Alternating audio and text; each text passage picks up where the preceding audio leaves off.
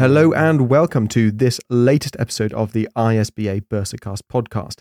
This episode is going to be a short, quick hello and welcome back from ISBA COO John Murphie. I caught up with John in the morning to just have a little bit of a chat about the festive period, what we might have missed, what we should be thinking about going forward, and what we've got to be looking forward to in the future.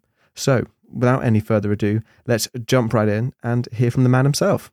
Well, John, happy new year. Thank you very much for opening up the year with me on the Bursarcast. How are you? I'm very well, and a happy new year to you too. 2024 is going to go past very quickly, I suspect. I think so, but we've got big, big plans with ISBA. Lots and lots of help and advice coming for bursars. So, very exciting year ahead. And to that end, what have we got imminently this year for our members to look forward to? Well, the, the first uh, the first thing is um, the one day finance conference on the 8th of February, um, which I'm childishly excited about because we've got a lot of experts speaking, um, not least of which is Alastair Campbell. Uh, who's opening the batting with the keynote uh, first thing in the morning? Um, he's been a long-term opponent of independent education, so it would be very interesting to hear what he has to say. But notwithstanding that sort of headline attention grabber, if you want to put it that way, there's an awful lot of backup in terms of the expertise within the sector that will be able to share their latest ideas and thinking on VAT on school fees and the other changes that a, a, a Labour government may bring to us should they be elected. Yeah, absolutely. No, I'm, I'm intrigued to see what Mr. Campbell will have to say. Mm. And, you know, following on from the finance conference, we then have the annual conference that happens uh, in May. So a little bit of time will have passed. Is the finance conference a really good kind of um, prep uh, for the annual conference?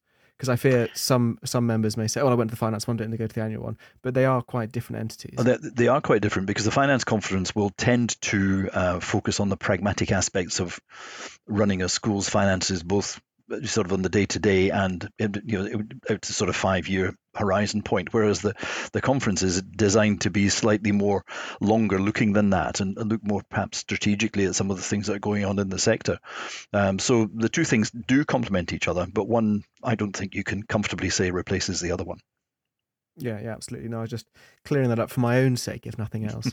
um, but no, and again, we won't get onto the conference too much today, as it's a little bit of time away. But huge amounts of fantastic value to come from that. And then looking in the short term at the independent school zeitgeist, what mm-hmm. sort of things can we see happening in this sphere? Obviously, Christmas, hopefully, our bursars had a nice rest and weren't thinking oh, too much about I things that come do. I, I really do hope so because every ounce of energy is going to be needed for the next three terms, that's for sure. Um, but I think the first thing to comment on is the piece by the Prime Minister yesterday, where he saw the election as being in the latter half of 2024, to quote him, which means that the prospect of a May election combined, which would have been combined with the local uh, local elections, has perhaps reduced in likelihood for today. I mean, one can never be sure about these plans, uh, but as things stand at the moment, that's that's the first part.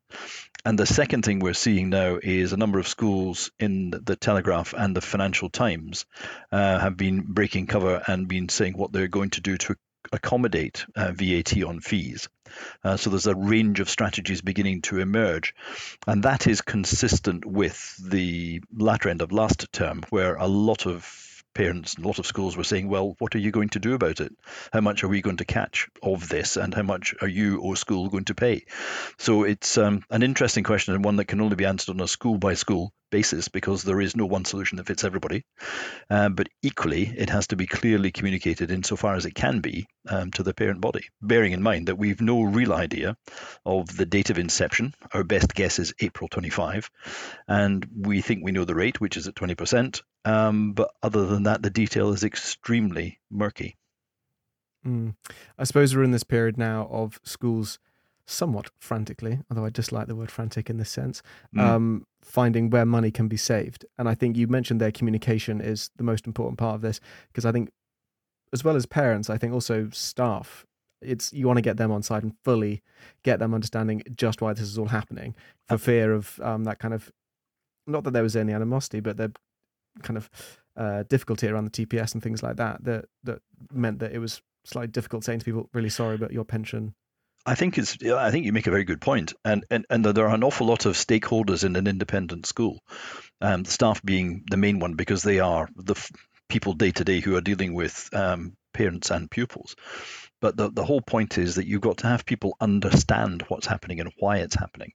And if they can understand it, they get the logic of it, they'll get behind it. If it all happens mysteriously or quickly or without explanation, then the opposite occurs. As you say, there's bad feeling and um, life gets um, in, I was going to say tricky. It is. It does get tricky uh, when it doesn't need to. Mm. Yeah, it's it's kind of the the uncomfortable reality of of of life. Sometimes things are mm. difficult. Mm. Yeah. Um, and bursars are, are, no stranger to that. So yeah, that's something else for us to all, all think about going forward and, and navigate. I'm sure. And I'll be, I'll be sure to speak to a few bursars going forward on the Bursarcast about how they're doing it and what some possible ideas and share some thoughts around that. So I look forward to doing that also good. Um, but I mean, th- those are the really the hot topics for now. The usual things of that are running in the background. There's going to be some changes to um, employment law because the, um, the, the the rules governing holiday pay um, are changing or have changed. Uh, so there's a bit on that. There is the usual and I don't mean in any derogatory way, um, outputs from the health and safety executive. So the you know the risks of asbestos and re- re- reinforced aerated um, concrete haven't gone away anywhere. Um, so it's all still there, but just the, the top the top level concerns at the moment are VAT on fees, when, how, what's going to happen. Well, hopefully we get some some real clear stuff from the top down soon. I do hope so. Um, but it will be interesting over the next term to see if uh, Labour start producing policies and we can actually begin to analyse what they have in mind.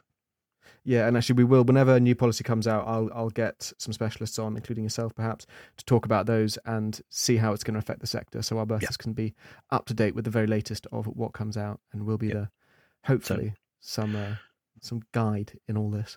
well, we've got to try and map our way through it because it's a place where the sector has not been before. We don't really know the pressures. We think we do, um, but we do need to do, know the detail. It comes down to that because all schools are going to have to start producing VAT returns to particular deadlines. They're all going to have to uh, register for VAT if they're not VAT registered already. So there is a, a world of detail in here, and therefore time and effort and planning, um, which we can start preparing for. But again, as I say, until we know the exam question, it's difficult to be accurate. And then looking back towards the ISBA team as a whole, we had a fantastic all team Christmas meeting just before Christmas, which was lovely to sort of uh, clink glasses and, and congratulate each other and look how the year's gone and how we're going to support each other going forward. So that was yep. very nice. Thank you very much to you, sir. Um, You're welcome. Within that, we've been feeling the the loss of Denise Allen um, since she left in September uh, within the advice and guidance team. What are you doing to fix that? What am I doing to fix that? Well, I'm delighted to say that, and I can say so publicly now because he has joined uh, Rob Peatsey, uh, formerly of Hereford Cathedral School, Bursar, and um, um, a school in Surrey as well. He's he's been in two places. He he has arrived. He has joined and is going through the sort of joining routine briefing himself in as to how we do what we do and all the sources of advice and guidance that we draw on to get advice out to schools. Uh, so within the next week, easily, um, member schools will begin to see emails coming out from Rob as head of advice and guidance. And I'm delighted that his expertise is now going to join us, um, and he will be able to contribute to the, uh, the, the outputs that we can get out to schools. Yeah, superb. He's a, a welcome member, and it'll have a big impact, I'm sure. So we're mm. looking forward to that. Um, well, John, with nothing else to add from me, I feel we may as well let our bursars try and have a bit of a weekend. I think that's a very good idea, and they're certainly going to need it.